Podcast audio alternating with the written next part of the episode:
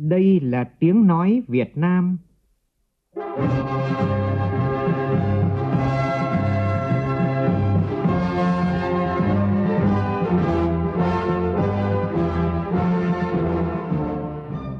là tiếng nói Việt Nam, phát thanh từ Hà Nội, thủ đô nước Cộng hòa xã hội chủ nghĩa Việt Nam.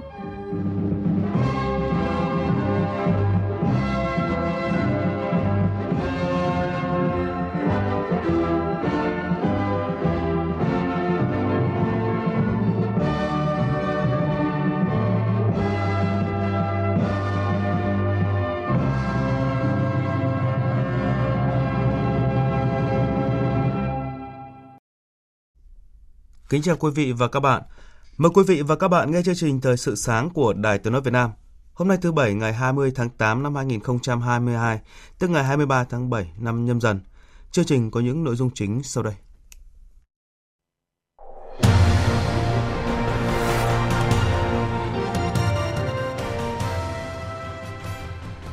Hệ thống thương vụ Việt Nam tại nước ngoài phải làm tốt vai trò là cầu nối phát triển thị trường, kết nối giao thương giữa Việt Nam và các nước, mở rộng đa dạng hóa thị trường xuất khẩu. Thủ tướng Phạm Minh Chính yêu cầu cho cuộc làm việc chiều tối qua. Hôm nay là hạn cuối cùng các thí sinh đăng ký nguyện vọng xét tuyển đại học năm 2022. Bộ Ngoại giao nói về vụ hơn 40 người nhảy sông trốn khỏi casino Campuchia. Thêm 10 tàu ngũ cốc Ukraine chuẩn bị rời cảng trên Biển Đen, giúp giảm thiếu hụt nguồn cung trên toàn cầu. Mỹ đầu tư hơn 300 triệu đô la cho các dự án tái sử dụng nước nhằm ứng phó với hạn hán lịch sử. Chương trình còn có phóng sự về quán cháo nghĩa tình của một cặp vợ chồng già ở thành phố Hồ Chí Minh dành cho người nghèo với giá chỉ 1.000 đồng một bát.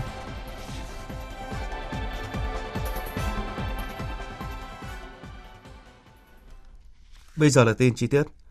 Tối qua tại quảng trường 26 tháng 3, Đảng bộ và nhân dân huyện Quế Sơn, tỉnh Quảng Nam tổ chức lễ kỷ niệm 50 năm chiến thắng Cấm Rơi ngày 19 tháng 8 năm 1972. Dự buổi lễ có Chủ tịch nước Nguyễn Xuân Phúc, lãnh đạo tỉnh Quảng Nam, quân khu 5, huyện Quế Sơn, các mẹ Việt Nam anh hùng, anh hùng lực lượng vũ trang nhân dân, các tướng lĩnh, cựu chiến binh, các gia đình có công với cách mạng, đông đảo nhân dân huyện Quế Sơn. Phóng viên Vũ Dũng đưa tin. Cách đây 50 năm, cùng với khí thế tiến công và nổi dậy của quân và dân miền Nam, dưới sự lãnh đạo của Đảng, trực tiếp là khu ủy khu 5 và tỉnh ủy Quảng Nam, lực lượng vũ trang khu 5 và lực lượng vũ trang địa phương đã kề vai sát cánh cùng cán bộ chiến sĩ các trung đoàn và sư đoàn của quân khu 5 anh dũng chiến đấu, lập nên chiến công vang dội, tiến công tiêu diệt cụm cứ điểm cấm rơi, giải phóng quận lỵ Quế Sơn vào ngày 19 tháng 8 năm 1972, có phần tiến đến giải phóng tỉnh Quảng Nam và giải phóng hoàn toàn miền Nam, thống nhất đất nước. Chiến thắng cấm rơi đánh dấu sự trưởng thành lớn mạnh của bộ đội chủ lực quân khu, lực lượng vũ trang địa phương và phong trào cách mạng của nhân dân Quế Sơn trong cuộc kháng chiến chống Mỹ cứu nước. Phát huy truyền thống cách mạng, Đảng bộ, chính quyền và nhân dân huyện Quế Sơn quyết tâm xây dựng Quế Sơn ngày càng đàng hoàng hơn, to đẹp hơn trong thời kỳ công nghiệp hóa, hiện đại hóa, đổi mới và hội nhập quốc tế. Năm ngoái, giá trị sản xuất của huyện đạt gần 9.000 tỷ đồng, thu nhập bình quân đầu người khoảng 40 triệu đồng. Huyện có 6 trong số 11 xã đạt chuẩn nông thôn mới. Chất lượng cuộc sống của người dân ngày càng được nâng lên. Trước đó, tại đền liệt sĩ huyện Quế Sơn, Chủ tịch nước Nguyễn Xuân Phúc cùng đoàn công tác đã dâng hương, dâng hoa, thành kính tưởng niệm Chủ tịch Hồ Chí Minh vĩ đại, thành kính tưởng nhớ tri ân đồng bào chiến sĩ đã hy sinh vì độc lập tự do của Tổ quốc. Qua hai cuộc kháng chiến chống thực dân Pháp, đế quốc Mỹ và trong sự nghiệp bảo vệ và xây dựng Tổ quốc, trên địa bàn huyện Quế Sơn đã có hơn 14.300 đồng bào và chiến sĩ đã anh dũng hy sinh. Làm việc với hệ thống thương vụ Việt Nam tại 176 thị trường nước ngoài theo hình thức trực tuyến, Thủ tướng Phạm Minh Chính yêu cầu các thương vụ chủ động tiếp cận, nắm bắt, phân tích đánh giá chính sách của nước sở tại, từ đó tham mưu đề xuất các vấn đề mang tính chiến lược và những phản ứng chính sách phù hợp, đảm bảo quyền lợi của đất nước của doanh nghiệp trong hội nhập kinh tế quốc tế. Tin của phóng viên Vũ Khuyên. Theo báo cáo của Bộ Công Thương, 7 tháng năm nay, kim ngạch ngoại thương của Việt Nam đạt hơn 433 tỷ đô la. Dự báo cả năm kim ngạch ngoại thương sẽ đạt khoảng 800 tỷ đô la, đưa Việt Nam vươn lên top 10 đến 15 nền kinh tế có quy mô ngoại thương lớn nhất toàn cầu. Sau khi nghe các ý kiến phát biểu của các tham tán thương mại, tùy viên thương mại Việt Nam và các bộ ban ngành, Thủ tướng Phạm Minh Chính yêu cầu các tham tán tùy viên thương mại tăng cường nghiên cứu, nắm vững nhu cầu thị hiếu yêu cầu của thị trường, từ đó tham mưu phát triển thị trường kết nối giao thương, đồng thời chủ động cảnh báo phòng ngừa đưa ra khuyến cáo, kiến nghị xử lý các rủi ro, hỗ trợ các hiệp hội ngành hàng doanh nghiệp địa phương tận dụng hiệu quả các hiệp định thương mại tự do mà Việt Nam đã ký kết. Các thương vụ của chúng ta chi nhánh thương vụ của chúng ta phát huy hiệu quả cái vai trò tiền tuyến ấy, trực tiếp tiếp cận hàng ngày với những biến động của thế giới và thị trường, nước sở tại thì chủ động tiếp cận, nắm bắt, phân tích, đánh giá chính xác và điều chỉnh cái chính sách của chúng ta cho nó phù hợp. Rồi tham mưu với đảng và nhà nước đề xuất các cái giải pháp vừa có tính chất trước mắt, vừa có tính chất lâu dài, nhưng mà phát triển thị trường nó bền vững. Rồi nghiên cứu và nắm vững cái hệ thống luật pháp quy định và các phong tục tập quán thương mại của nước sở tại để hỗ trợ và bảo vệ quyền lợi lợi ích chính đáng của các doanh nghiệp Việt Nam nhất là trong ứng phó với các cái vụ điều tra phòng vệ thương mại rồi các cái sự cố thương mại Thủ tướng cũng yêu cầu thúc đẩy đa dạng hóa thị trường để bù đắp khó khăn tại các thị trường truyền thống như Mỹ, Trung Quốc, EU, Nhật Bản, Hàn Quốc, ASEAN. Mở rộng thị trường sang khu vực Đông Âu, Trung Đông, Nam Mỹ, Nam Á, châu Phi, đồng thời tìm kiếm phát hiện kết nối để đa dạng nguồn cung nguyên vật liệu phục vụ các ngành sản xuất trong nước. Hiện có tới 47% doanh nghiệp gặp khó trong việc tiếp cận vốn vay, 4% phải huy động vốn từ các nguồn tín dụng khác đẩy chi phí sản xuất kinh doanh tăng cao. Thông tin được Liên đoàn Thương mại và Công nghiệp Việt Nam VCCI đưa ra trong cuộc làm việc với Phó Chủ tịch Quốc hội Nguyễn Đức Hải và đoàn công tác của Quốc hội. Tin của phóng viên Lại Hoa. Chủ tịch Liên đoàn Thương mại và Công nghiệp Việt Nam Phạm Tấn Công cho biết, trong quá trình phục hồi hoạt động sản xuất kinh doanh sau đại dịch COVID-19, hầu hết doanh nghiệp gặp khó khăn, nhất là thiếu hụt vốn, trong khi việc tiếp cận nguồn vốn tín dụng lại hạn chế. Để tiếp cận được nguồn vốn tín dụng từ các ngân hàng thương mại, doanh nghiệp phải có tài sản đảm bảo. Ngay khi được hỗ trợ lãi suất 2% theo quy định tại Nghị định số 31 của Chính phủ, nhiều doanh nghiệp vẫn rất khó tiếp cận Đáng lo ngại hơn, lãi suất cho vay nguy cơ tăng cao hơn khi lãi suất huy động đang tăng. Tại buổi làm việc, Phó Chủ tịch Quốc hội Nguyễn Đức Hải khẳng định đoàn công tác sẽ báo cáo Ủy ban Thường vụ Quốc hội để bàn thảo có giải pháp tháo gỡ tại kỳ họp tới. Số lượng doanh nghiệp rút lui khỏi thị trường vẫn tăng mạnh. Trong tháng 7 đầu năm 2022, tổng số doanh nghiệp rút lui khỏi thị trường là 94,6 nghìn doanh nghiệp, tăng 18,7% so với cùng kỳ năm trước. Bình quân một tháng có 13 5 nghìn doanh nghiệp rút lui khỏi thị trường. Đây là vấn đề cần được tiếp tục quan tâm, đòi hỏi cả về phía nhà nước và doanh nghiệp cần thay đổi cách tiếp cận vấn đề, có thể cả điều chỉnh chiến lược và sách chính sách để giảm thiểu, khắc phục và vượt qua các khó khăn hiện nay. VCCI rất gần và sát với doanh nghiệp, có chia sẻ đánh giá về xu hướng phát triển các mô hình kinh doanh dựa trên đổi mới sáng tạo. Về gói hỗ trợ 2% lãi suất, Thống đốc Ngân hàng Nhà nước vừa giao cho các ngân hàng thương mại phải cân đối nguồn vốn để cho vay các dự án, phương án sản xuất kinh doanh hiệu quả, nhất là các lĩnh vực, ngành nghề được hỗ trợ. Ngân hàng Nhà nước nghiêm cấm các hành vi gây khó khăn phiền hà, ban hành thêm điều kiện thủ tục khác với quy định tại nghị định của chính phủ và thông tư của Ngân hàng Nhà nước. Sáng nay tại Hà Nội diễn ra hội nghị trực tuyến phát triển thị trường lao động phục vụ phục hồi, phát triển kinh tế xã hội nhanh và bền vững. Tin của phóng viên Kim Thành. Hội nghị nhằm nâng cao nhận thức của xã hội về vai trò phát triển của thị trường lao động, phát triển nhân lực chất lượng cao để phục hồi phát triển kinh tế xã hội nhanh và bền vững, đồng thời đề xuất các giải pháp để phát triển thị trường lao động linh hoạt, hiện đại và hội nhập, nâng cao chất lượng nguồn nhân lực. Ông Đào Ngọc Dung, Bộ trưởng Bộ Lao động Thương binh và Xã hội cho biết, sau thời gian bị ảnh hưởng bởi dịch bệnh COVID-19, thị trường lao động được phục hồi với tỷ lệ việc làm bền vững tăng lên, đời sống người lao động ngày càng tăng, tỷ lệ thất nghiệp giảm, quan hệ giữa người sử dụng lao động với người lao động được duy trì tương đối tốt. Tuy nhiên, nhìn khái quát, thị trường lao động chưa bền vững. Đời sống của một bộ phận người lao động, nhất là công nhân phải thuê nhà trọ và những người lao động khu vực dịch vụ thì còn bấp bênh. Tình trạng thiếu hụt cục bộ lao động đang diễn ra, nhất là những ngành, những nghề, những lĩnh vực mà thâm dụng lao động cao. Lực lượng lao động đòi hỏi có trình độ cao thì đang thiếu nhìn tổng quát thì chúng ta phải có những chính sách rất bài bản, rất căn cơ trong việc từ đào tạo, trong việc tạo nguồn, trong việc tạo ra thị trường để xây dựng một cái thị trường lao động linh hoạt, hiện đại, bền vững và hội nhập.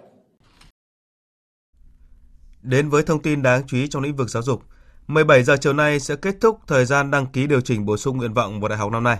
Chỉ còn vài giờ nữa, hệ thống hỗ trợ tuyển sinh chung sẽ tự động khóa chức năng đăng ký xét tuyển.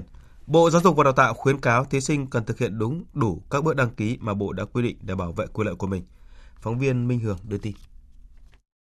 Sau 17 giờ ngày hôm nay 20 tháng 8, hệ thống hỗ trợ tuyển sinh chung của Bộ Giáo dục và Đào tạo sẽ tự động khóa chức năng đăng ký xét tuyển để chuyển sang các quy trình tiếp theo và khi đó thí sinh sẽ không còn quyền đăng ký hoặc điều chỉnh nguyện vọng đăng ký xét tuyển. Bà Nguyễn Thu Thủy, Vụ trưởng Vụ Giáo dục Đại học Bộ Giáo dục và Đào tạo cho biết hiện vẫn còn gần 40% thí sinh chưa đăng ký. Vì vậy, các thí sinh cần nhanh chóng đăng ký nguyện vọng trước thời điểm hệ thống tự động khóa vào 17 giờ chiều nay và kiểm tra kỹ thông tin đăng ký của mình thí sinh phải thực hiện ờ, đúng đủ và toàn bộ cái quy trình đăng ký cũng như điều chỉnh nguyện vọng của mình một cách trực tuyến. Sau đó là thoát ra khỏi hệ thống và ờ, kiểm tra lại xem cái những cái nguyện vọng của mình đã đăng ký đầy đủ hay chưa. À, thí sinh có thể vào cái mục gọi là mục tra cứu danh sách nguyện vọng đã đủ điều kiện trúng tuyển để xem những cái danh mục đăng ký của mình chi tiết như thế nào với cái thứ tự sắp xếp nguyện vọng của mình đã đúng hay chưa từ ngày 21 tháng 8 đến 17 giờ ngày 28 tháng 8, thí sinh nộp lệ phí xét tuyển đối với các nguyện vọng sử dụng kết quả thi tốt nghiệp trung học phổ thông để xét tuyển. Nếu thí sinh không đóng lệ phí thì nguyện vọng đó sẽ không được tính. Tiếp theo chương trình mời quý vị đến với một câu chuyện thực tế. Quán cháo 20 năm bán cho người lao động nghèo ở thành phố Hồ Chí Minh với giá rẻ như cho.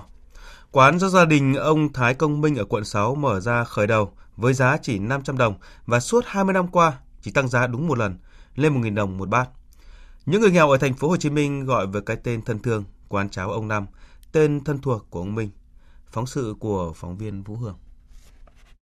Vậy chén rồi bốn cháo đem à, ngàn cháo đem về nhau năm. Nằm sâu trong con hẻm tại đường Phan Văn Khỏe, quận 6, nhiều người đã quen với quán cháo nhỏ mang tên Về đi em, nổi tiếng với giá chỉ từ 1.000 đồng. Quán nhỏ mở từ năm 2003 đến nay, nằm nép mình bên hiên căn nhà nhỏ. Nhìn kỹ mới có thể thấy được cái tên của quán bởi cách bài trí hết sức đơn giản. Một bộ bàn ghế, bao quanh trên bàn là những khay nhỏ đựng thức ăn kèm và cả đồ ăn vặt. Ở giữa là nồi cháo, diện tích chỉ vừa đủ 5 người ngồi. Nhiều người cũng quen gọi quán ăn nhỏ này với cái tên gần gũi hơn là quán cháo ông Năm – chính là cái tên thân thuộc của ông Minh. Cô là có, có em bé thứ hai đó, cái kinh tế gia đình nó cũng hơi chật vật chút xíu. Thành ra cô mới nghĩ ra bán buôn nhỏ này nè. Tại nhà mình có mặt bằng sẵn rồi. Rồi bắt đầu mới mở bán lặt vặt đó, cháo rồi vịt lộn rồi khô. Bát cháo trắng đầy ắp ban đầu chỉ có giá 500 đồng. Mãi đến sau này, ông Năm mới tăng giá lên 1.000 đồng vì tờ tiền mệnh giá 500 đồng ít đi. Đồ ăn đi kèm có giá từ 3.000 đến 5.000 đồng. Mỗi ngày, quán đều mở từ 3 giờ rưỡi chiều đến 9 giờ tối. Bà Kim Phượng, vợ ông Năm hàng ngày cũng tất bật chuẩn bị từ sớm. 8 giờ à, chắc cô làm tới 12 giờ mấy làm đồ bán rồi bỏ cho ăn thứ mấy làm đồ ăn nữa. Bữa nào làm sớm nghỉ, nghỉ sớm còn làm trễ thì làm chuyện tới trưa luôn. Này à, cô quẹt, có tép nữa mà à, hết bữa nay không có tép cô dồn lại đó. Cá nóc kho. Là mình có tổng 4 món, 4 món ăn kèm với chảo à. 5 món tép nữa, năm món. Trung bình nếu khách đến gọi một bát cháo 1.000 đồng, kèm thức ăn thêm, giá cũng chỉ dao động dưới 10.000 đồng. Bởi vậy mà rất nhiều người, đặc biệt là những người lao động có thu nhập thấp như công nhân, bán vé số, ve chai và cả học sinh, sinh viên cũng thường hay ghé quán và trở thành những người khách quen thuộc. Giữa tôi với bà xã đó là cũng có lúc cũng khó khăn rồi. Thành ra mình đã qua cái cái thời gian đó mình biết. Thì bây giờ giống như mình thôi trang trải lại giúp ích cho xã hội được cái nào được. Đó mình bán rẻ cho họ ăn trước đi. Chứ không phải là không lời có lời mà lợi ích. Chứ nói không lời là xạo rồi. Nó già lấy mềm dẻ. Những khách quen gắn bó với quán nhiều năm chia sẻ chẳng đâu bán một tô cháo vừa nhiều ăn lại no đến như vậy. Thì một ngàn cũng vẫn bán nhưng mà ông năm thì nó cũng vui vẻ nó cũng ngồi ngồi làng hoàng hồi nó móc cháo qua mặc dù đó là cái số bạc rất là nhỏ nhưng mà cũng đỡ cho những người mà cần mà ăn nhưng mà số bạc không có đầy đủ lắm. Tại nó vừa rẻ vừa ngon. Nghe tiếng quán cháo của ông năm bán với giá rẻ như cho thỉnh thoảng có người chở gạo để hai vợ chồng nấu cho người khó khăn. Những lúc như thế ông bà năm lại động viên nhau cố gắng một chút để có thể giúp đỡ được nhiều người. Không có bao giờ nghĩ tăng nữa. Mình cứ giữ giá đó mình đã 10 năm mình chịu được rồi bây giờ mình tiếp tục. Có, có lúc chú cũng nói bán cho vui nữa chứ. Thì giúp cho xã hội giúp cho đời vậy đó ai có cái cơ nhở thì cứ tới. Chú nói hoài chú nói giờ bán đồ ăn thôi không có cần dư gì cho anh đồ ăn thôi. Với tiêu chí ba không không tiền thuê không tăng giá giá gạo không tăng. Ở cái tuổi này ông bà năm gọi quán cháo nhỏ của mình là công việc làm cho vui vừa kiếm đồng ra đồng vào mà cũng có thể giúp được nhiều người khó khăn hơn mình Vâng, quán cháo nhỏ nhưng là nghĩa tình lớn và không quý vị. Những người như vợ chồng ông Năm ở thành phố Hồ Chí Minh không phải là hiếm. Họ sẵn sàng giúp đỡ người nghèo với nhiều cách khác nhau, âm thầm, miệt mài và bền bỉ, không vô trường. Với tâm niệm còn sức khỏe là còn lao động, còn sức khỏe còn giúp được nhiều người để nhận lại nụ cười, niềm vui và hạnh phúc. Chuyển sang một thông tin đáng chú ý khác, Hôm qua, Bộ Ngoại giao Việt Nam trả lời câu hỏi của phóng viên về công tác bảo hộ công dân trong vụ hơn 40 công dân Việt Nam bỏ trốn khỏi casino ở tỉnh Kanda, Campuchia, về nước bằng cách bơi qua sông Bình Di ở An Giang. Người phát ngôn Bộ Ngoại giao Lê Thị Thu Hằng cho biết Bộ Ngoại giao đã chỉ đạo các cơ quan đại diện Việt Nam tại Campuchia liên hệ với cơ quan chức năng sở tại làm rõ thông tin kiểm tra cơ sở này. Việt Nam cũng đề nghị phía Campuchia hỗ trợ tìm kiếm người bị mất tích cũng như là điều tra nguyên nhân vụ việc, đồng thời khẩn trương triển khai các biện pháp bảo hộ công dân. Cục lãnh sự Bộ Ngoại giao đang khẩn trương phối hợp với các cơ quan trong nước nhanh chóng xác minh nhân thân những người đã về nước, tìm hiểu thông tin để triển khai các biện pháp bảo hộ công dân tiếp theo. Trước đó, do làm việc quá thời gian quy định không được nghỉ ngơi và không được trả lương, 41 người Việt Nam đang làm thuê tại casino ở Campuchia đã tháo chạy khỏi casino bơi qua sông Bình Di về Việt Nam. Tuy nhiên, một người trong số này đã mất tích à, và đến ngày hôm qua 19 tháng 8 vẫn chưa được tìm thấy. Trước tình trạng nhiều người Việt Nam bị lừa đảo môi giới đi lao động bất hợp pháp tại Campuchia, trong thời gian qua, Bộ Ngoại giao và các cơ quan đại diện Việt Nam tại Campuchia cùng các cơ quan khác ở Việt Nam và Campuchia đã phối hợp tiếp nhận thông tin xác minh triển khai nhiều biện pháp bảo hộ công dân. Nhờ đó đã kịp thời hỗ trợ công dân gặp khó khăn hoạn nạn và cứu thoát đưa hơn 500 công dân về nước an toàn, hỗ trợ thủ tục cho hàng nghìn công dân khác.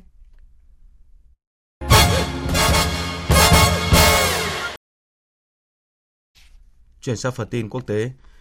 Ngoại trưởng Mỹ Antony Blinken vừa có cuộc điện đàm với Ngoại trưởng Hàn Quốc Bắc Kinh, qua đó tái khẳng định cam kết không đổi của Mỹ về hợp tác phòng thủ với Hàn Quốc và Nhật Bản.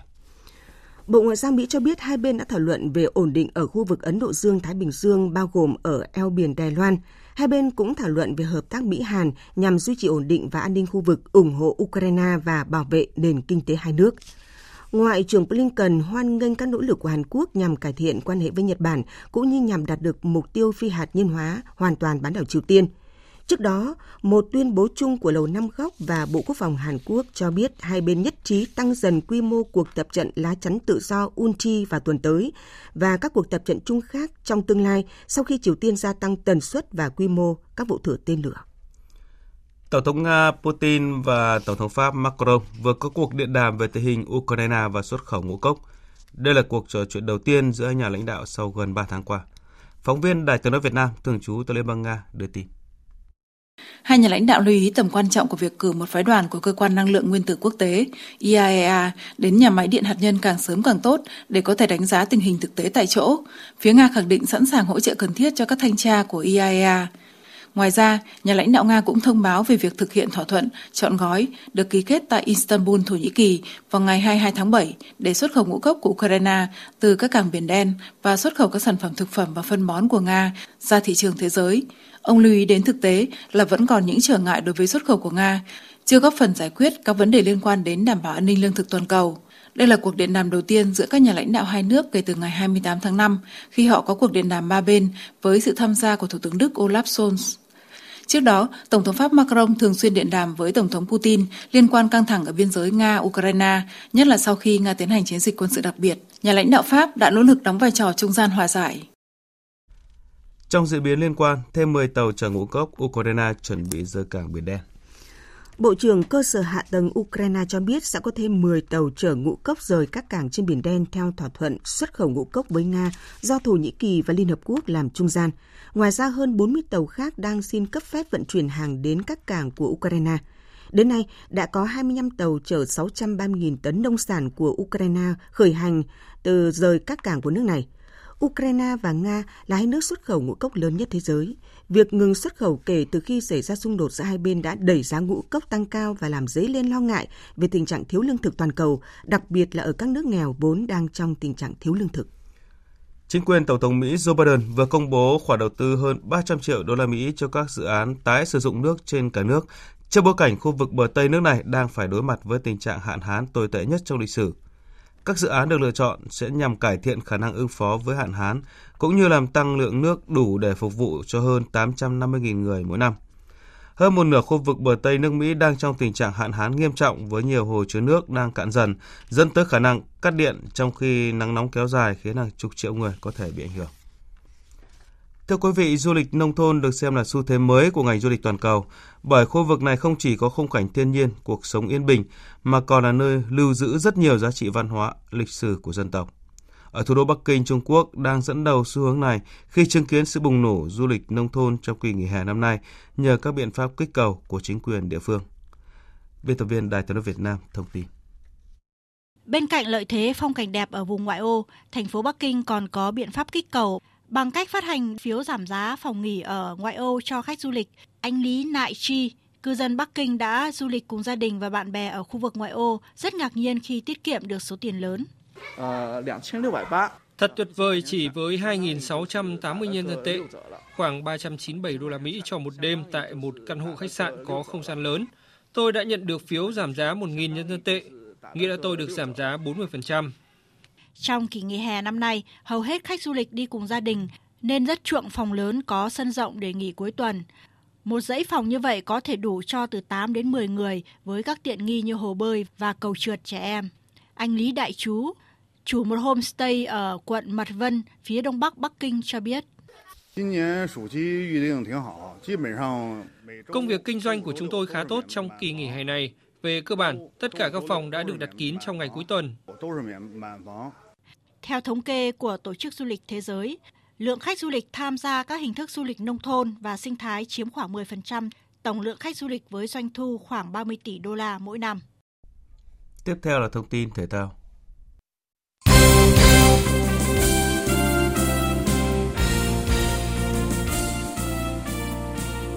Chiều tối qua diễn ra các trận cầu hấp dẫn trong khuôn khổ vòng 13 V-League 2022. Chiến thắng thuyết phục 2-0 trước Sông Lam Nghệ An trên sân hàng đẫy đã giúp Viettel lọt vào top 4 của V-League, qua đó trở lại cuộc đua vô địch. Cụ thể với trận thắng này, Viettel có được 19 điểm và vươn lên thứ tư trên bảng xếp hạng, trong khi Sông Lam Nghệ An dậm chân tại chỗ trong top 3 với 20 điểm kém Hà Nội FC 6 điểm. Và nếu đối thủ nếu đội bóng thủ đô thắng BKMX Bình Dương ở vòng này thì cách biệt giữa Sông Lam Nghệ An và Hà Nội FC sẽ được nâng lên thành 9 điểm. Đánh giá về nửa hành trình V-League, huấn luyện viên Huy Hoàng của Sông Lam Nghệ An bày tỏ. Hết cái giai đoạn một đấy thì chúng tôi vẫn nằm trong cái top 3 thì với cái tôi và ban huấn luyện cùng anh em vận viên là vẫn đang nằm trong cái top 3 đấy. Cái, cái chỉ tiêu của đội bóng. Tôi nghĩ um, đội bóng tôi là rất là nhiều cầu thủ trẻ. Quan trọng với cái kinh nghiệm cầu thủ trẻ để chơi được trưởng thành thêm nữa thì bổ sung cái kinh nghiệm. Đấy là cái điểm yếu của các cầu thủ trẻ. Ví dụ như trận đấu này tôi cũng thấy là rất nhiều cầu thủ trẻ vào dù là các, các bạn cũng rất là tốt để triển khai mạch lạc hơn khi lối đá của đội theo không người số đông bên dưới cũng trong ngày hôm qua còn có hai cặp đấu khác thuộc vòng 13. Câu lạc bộ Hồng Lĩnh Hà Tĩnh giành chọn 3 điểm trước đội khách Nam Định với tỷ số 2-0. Còn đội bóng phố núi Hoàng Anh Gia Lai chấm dứt chuỗi bất bại trước Hải Phòng với tỷ số 1-2. Đây là thất bại đầu tiên trên sân nhà của Hoàng Anh Gia Lai dưới thời huấn luyện viên Kiai Tisak kể từ đầu mùa giải 2021. Sau trận thắng này, Hải Phòng cũng đã vượt qua Hoàng Anh Gia Lai trên bảng xếp hạng. Liên đoàn bóng đá thế giới FIFA vừa thông báo đến nay ban tổ chức World Cup 2022 tại Qatar đã bán được 2 triệu 450 nghìn vé cho những người hâm mộ môn thể thao vua này. Đợt bán vé tiếp theo sẽ bắt đầu vào cuối tháng 9 và kéo dài cho đến khi kết thúc World Cup 2022 dựa trên phương thức người đến trước được mua trước. FIFA World Cup Qatar 2022 sẽ được tổ chức từ ngày 20 tháng 11 đến ngày 18 tháng 12. Dự báo thời tiết Bắc Bộ và khu vực Hà Nội nhiều mây có mưa rào và rải rác có rông, cục bộ có mưa to, gió nhẹ. Trong mưa rông có khả năng xảy ra lốc xét và gió giật mạnh, nhiệt độ từ 24 đến 33 độ, có nơi trên 33 độ. Khu vực từ Thanh Hóa đến Thừa Thiên Huế nhiều mây, đêm nay và chiều mai có mưa rào và rông, cục bộ có mưa to, gió nhẹ. Trong mưa rông có khả năng xảy ra lốc xét và gió giật mạnh, nhiệt độ từ 23 đến 32 độ, có nơi trên 32 độ. Khu vực từ Đà Nẵng đến Bình Thuận, có mây, đêm có mưa rào và rông vài nơi, ngày nắng. Chiều tối mai có mưa rào và rông rải rác, cục bộ có mưa to, gió Tây Nam cấp 2, cấp 3. Trong mưa rông có khả năng xảy ra lốc xét và gió giật mạnh. Nhiệt độ từ 25 đến 34 độ, có nơi trên 34 độ. Tây Nguyên và Nam Bộ, nhiều mây có mưa rào và rải rác có rông, cục bộ có mưa to, gió Tây Nam cấp 2, cấp 3. Trong mưa rông có khả năng xảy ra lốc xét và gió giật mạnh, nhiệt độ từ 19 đến 29 độ. Bản tin dự báo thời tiết biển. Vịnh Bắc Bộ, vùng biển từ Quảng Trị đến Quảng Ngãi có mưa rào và rông. Trong mưa rông có khả năng xảy ra lốc xoáy và gió giật mạnh cấp 7, cấp 8. Tầm nhìn xa từ 4 đến 10 km. Gió Đông Nam đến Nam cấp 3, cấp 4.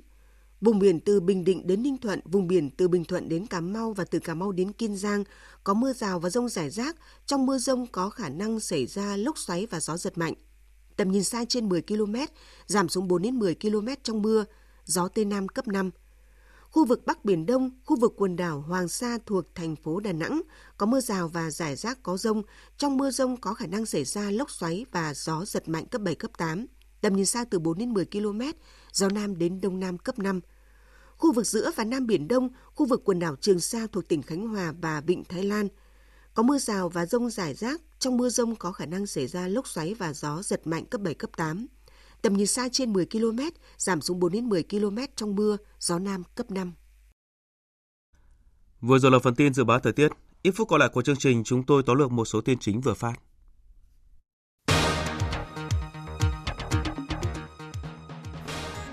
Làm việc trực tuyến với hệ thống thương vụ Việt Nam tại 176 thị trường nước ngoài, Thủ tướng Phạm Minh Chính yêu cầu hệ thống thương vụ tại nước ngoài phải làm tốt vai trò là cầu nối phát triển thị trường, kết nối giao thương giữa Việt Nam và các nước, mở rộng đa dạng hóa thị trường xuất khẩu của Việt Nam.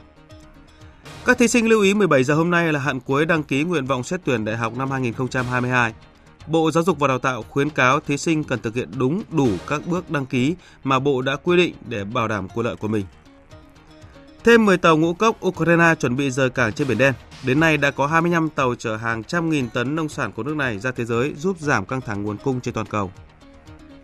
Mỹ đầu tư hơn 300 triệu đô la Mỹ cho các dự án tái sử dụng nước nhằm ứng phó với hạn hán lịch sử ở nước này.